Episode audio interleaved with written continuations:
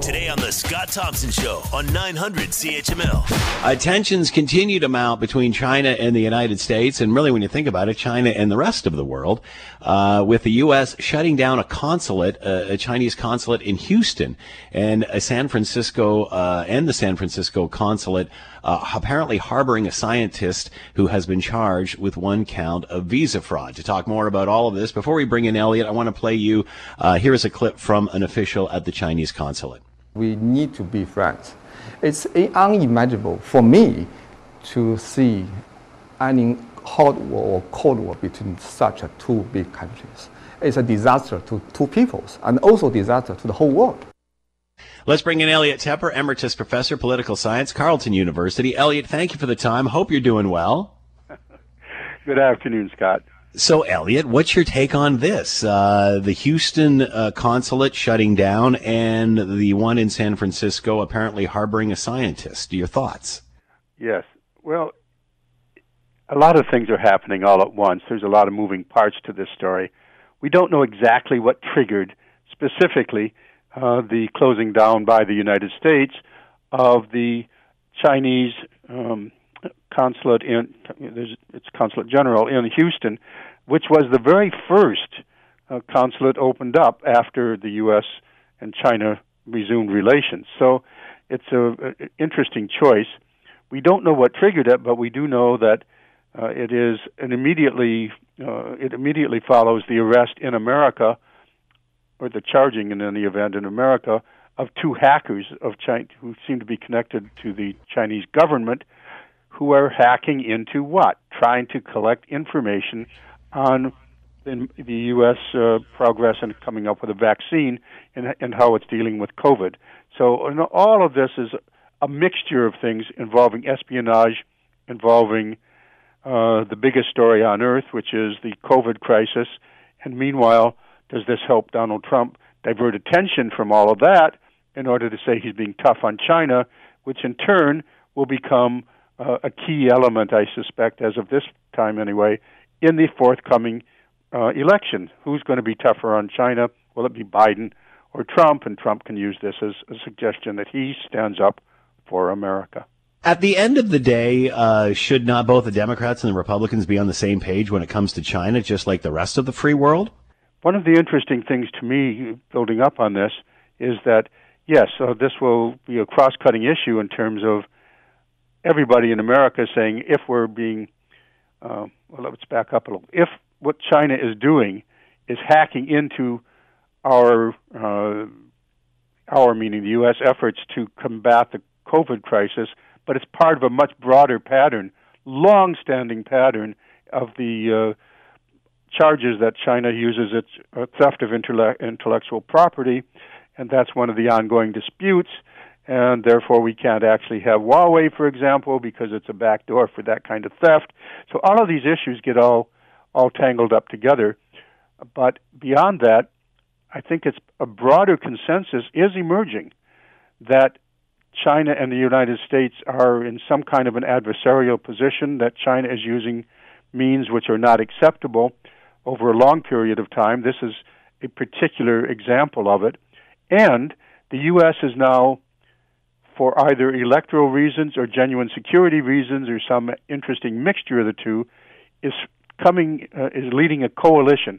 There's an increasing effort to create a united front against the Chinese activities of united front activities in the United States, covert activities against and in Canada and elsewhere. So what we see, I think, is an emerging consensus that China has not been playing by the rules, that something has to be done. And we, of course, have very particular interest in having a much wider coalition against bad behavior by China. And by the way, it's increasingly not China. It's the Communist Party of China, which is a more technical and correct way to view all this, because our two Michaels have now been in jail for 591 days. How concerned are you that if that Donald Trump's position on China, which many say is the same that all allies should be, will be clouded because of the political antics going around with Donald Trump? In other words, there's a group out there that anything Donald Trump says, it can't be good.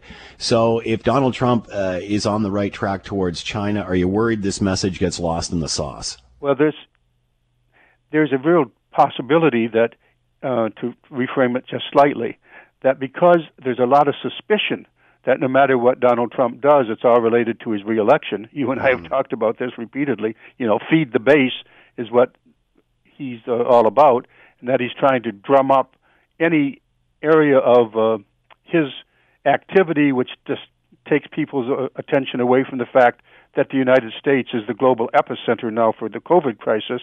You know, people are dying at over 1,000 a day there now. So anything that benefits Donald Trump as a diversionary tactic, and this would serve as one of those, is a political ploy.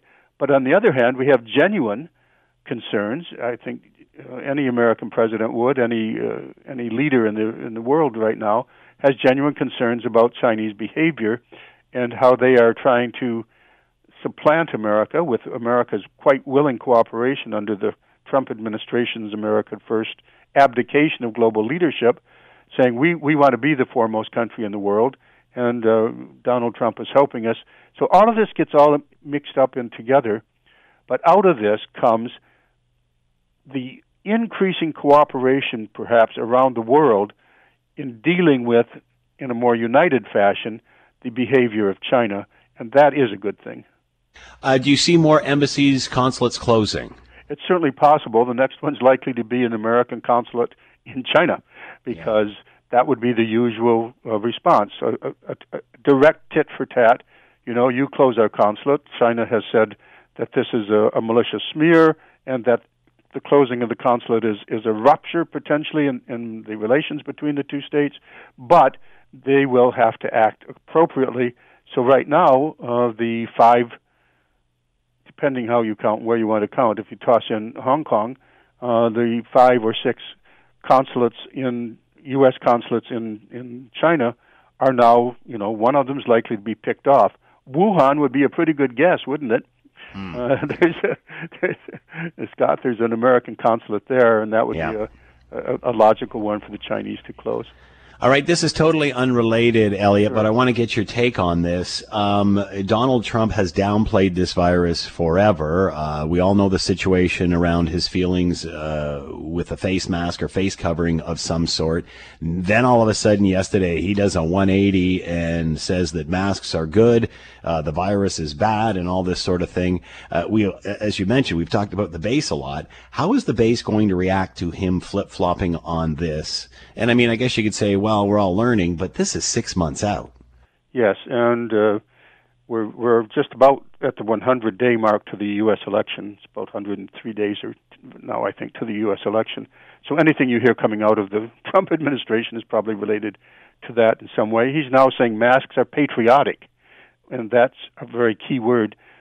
He clearly intends to run for president at the minute, a re-election campaign that he's losing on the basis of China, which we talked about, but also a tough law and order stance, Portland and all that. This is traditional Republican things. But now he's saying, now that the Sun Belt states, that is his core areas of support in the U.S., are undeniably, you just can't close your eyes to this, under a resurgent virus attack, he can't ignore the fact any longer, which, you know, denying empirical reality runs into empirical reality. Now that it's hitting red states in particular, he is shifting toward, it's going to get worse till it gets better, but meanwhile pull out all stops to revive the economy. Let's get every child back into school. Let's get the economy going. Let's have a V-shaped economic downturn and then back up sharply. Let's get these miracle cures. Let's have a vaccine by November. So there's now a frantic effort to not lose the base by denying the reality that the members of the base are now affected severely, and perhaps that explains his turnaround. Elliot Tepper has been with us, Emeritus Professor of Political Science, Carleton University. Tensions continue to mount between China and the rest of the free world. Elliot, as always, thank you so much for the time. Be well. Yes, be well to you and everybody listening. The Scott Thompson Show, weekdays from noon to 3 on 900 CHML.